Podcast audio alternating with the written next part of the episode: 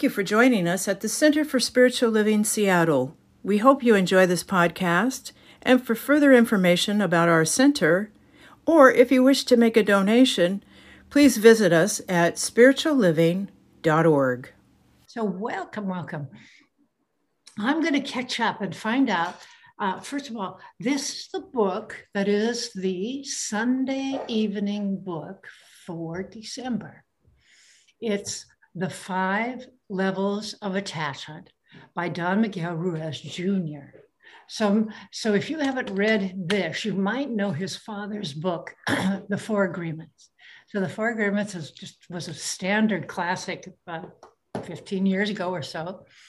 That was written by his father. And now Ruiz Jr. has been apprenticed in the Toltec tradition, which is the indigenous people of Mexico he has been apprenticed uh, since he was age 14 to first his grandmother and then his father. And he's in his 30s now. So he's now the main teacher uh, in the Western world of this Toltec tradition. Let me find out from, the, from those of you that are here I want to just welcome you uh, as you're entering in. And if you feel comfortable, turn your camera on. That is uh, a one way we can see and connect with each other. If you're not comfortable with it, that is totally fine. But if you're good, just click on your video camera and then we'll see each other. I'm going to ask you to uh, this question, and and you can raise your hand just like that, just by moving your hand. I wanted to find out how many of you were here last Sunday, and so heard Reverend Abigail's overview of the book. Okay, so just a few of you. So I will cover that um, a brief overview, just so you know the context, because um, of these five levels of attachment, which really are levels of consciousness. I'm going to be talking about two of them tonight. So I want you to kind of get the package that these two uh, levels of attachment are in. So you have a way to to see the full range of it. And then we're going to talk. So I'll I will do I have a little PowerPoint and that'll take 10 minutes or so just to give you some content. And then I'll take the PowerPoint down, and then we will all have a chance to talk about what this content is bringing up for you. And I already had a little pre discussion with Joyce and Robert about it. And so I know there's juicy stuff here for us to connect. Uh, so, just a little bit of background. So, uh, Don Miguel Ruiz Jr. uses as a metaphor people's level of attachment to a sports team. So he uses soccer. So in the European world and in, in most of Middle and Latin America, soccer is called football. And as you know, uh, in our own sports world, there are many people who are totally attached to their team and almost fanatical about it, all the way up to people who barely you know connect with whatever this game is. So but he uses soccer and sports teams in general as his metaphor. So our job will be if you're not a sports person there will be a metaphor that works for you. So we will uh, i'll ask you about that as you say am i a sports person or not a sports person? I'm perhaps not but boy this really makes sense when i think about choosing to go vegan or uh, pandemic vaccination questions or political questions or family questions. There's just all, uh, it, it's a very useful metaphor for us to look at levels of consciousness. So with that, shall we jump in? Anybody want to ask a question or say something before we jump into the PowerPoint? I'm looking at the screen to see your hand if you do. Does anybody want to say anything before? How many of you are reading the book? Just so I'll kind of check. Okay, great. We got some good, uh, good, good representation there. Okay, so let me give you some content with the PowerPoint. I'm going to share my screen.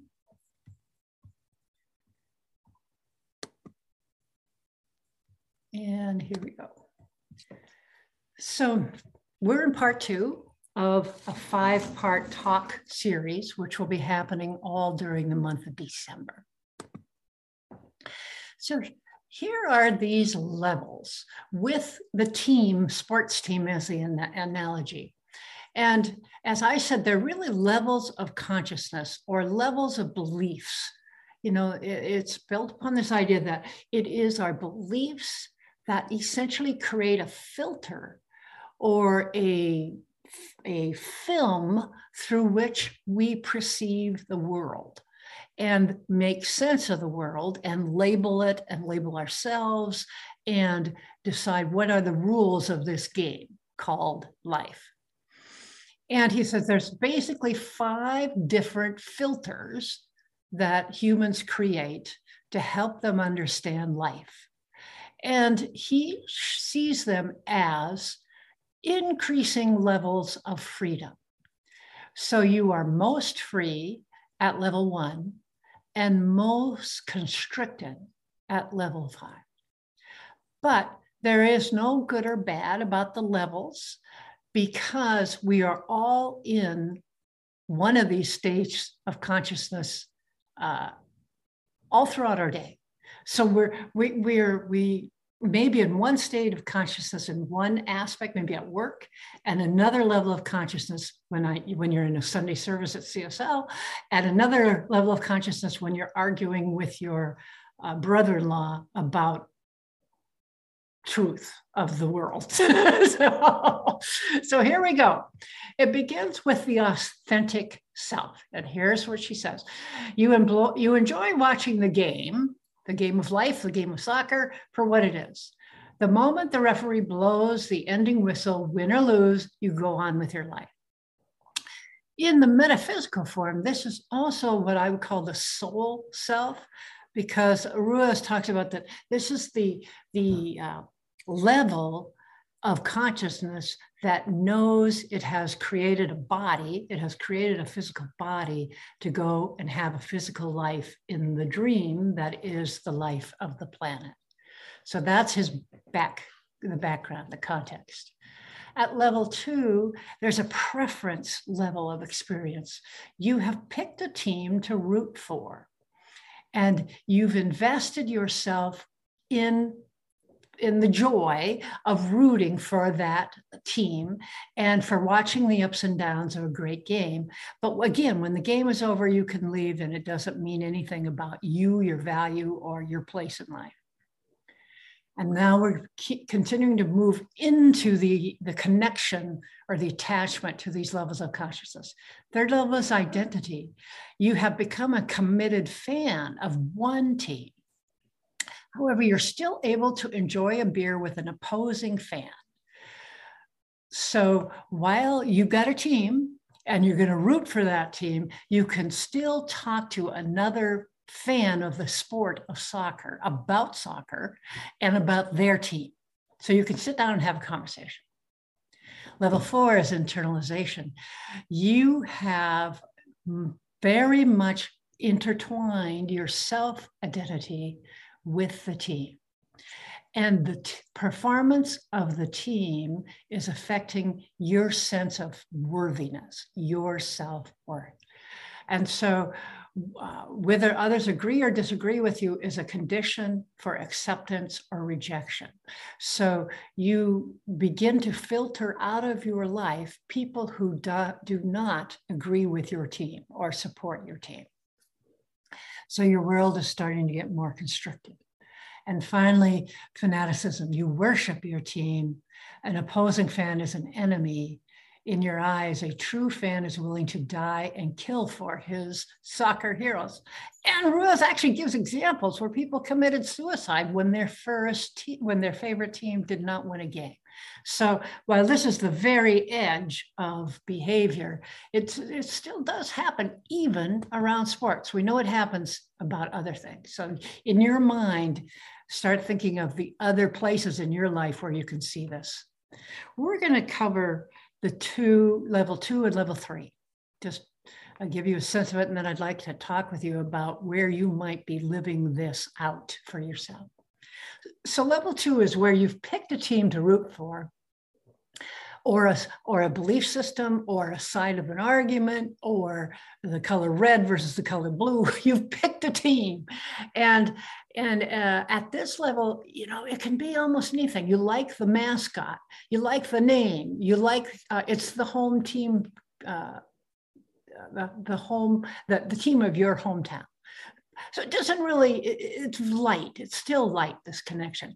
So you're not rest, rooting against something, you're just for your team. And when the game's over, you can walk away. But, but you're, you're connected. You've got a story about victory or defeat. It doesn't mean anything about your self worth, but it's about the team and it's enjoyable. You feel like you have a little bit of investment. You can attach and detach easily and enjoy the playing of the game. And what other people are doing at the game doesn't really impact you. So you kind of get a sense of what that level is. Now, level three is a deeper connection. You, you you're a fan of a particular team. It's the, you, that's your team. You've got connections to them on an emotional level. It's starting to partially define who you are and then you feel great when the team wins and you feel kind of down when the team loses. It but it still is not uh, a condition of your own self acceptance your own worthiness. But you get you get emotionally uh, hit one way or the other. Um, it makes your life interesting and you can meet with other members of the team still other people who like soccer and you can talk about soccer and your team. So you still have not weeded out uh, people who might hold a different opinion in your life. You're still able to have conversations together. But it does start to impact your life outside of the game. So some part of your, your identity becomes connected with your position of rooting for one specific team, one specific belief system, one specific side of an argument. And you starts to impact your emotions about things beyond the game. You start to feel highs or lows uh, in maybe at work, not at all related to the team, but you're starting to have a bleed into the rest of your life. So I'm about to ready to turn it over to you for some discussion. So let's look at these things. What might, what might we do with this? How, how will this be helpful to us? Well, first is to acknowledge that we're all moving up and down these levels of attachment depending on the different aspects of our life. So the point is not that this is a good or bad behavior. It's, it's an opportunity for you to become more aware of how you're relating to your own life. And so when you think of yourself, maybe you're a member at the Center for Spiritual Living. Maybe you have a title at work. You're the uh, program manager of really good stuff. and that's your job title. And so you have an identity. Maybe you're a parent of teenagers, or maybe you're a member of a group that's really important to you. So it's all just about increasing your awareness of your level of attachment to that identity. So the questions that we'll talk about is, can you identify various levels in your own life, uh, job, family, uh, social, political? Um, and as you look at the ups and downs of these aspects of your life, how attached are you? How much does it impact you? If your uh, job isn't going well, is suddenly all aspects of your life feeling depressed? You know, so we look at the bleed through. The second bullet here, moving from level three identity to level two preference is like having a mask that you didn't know you could remove. So as you are uh, in level two, you you you you're not even sure you can begin to be something else other than let's say a parent.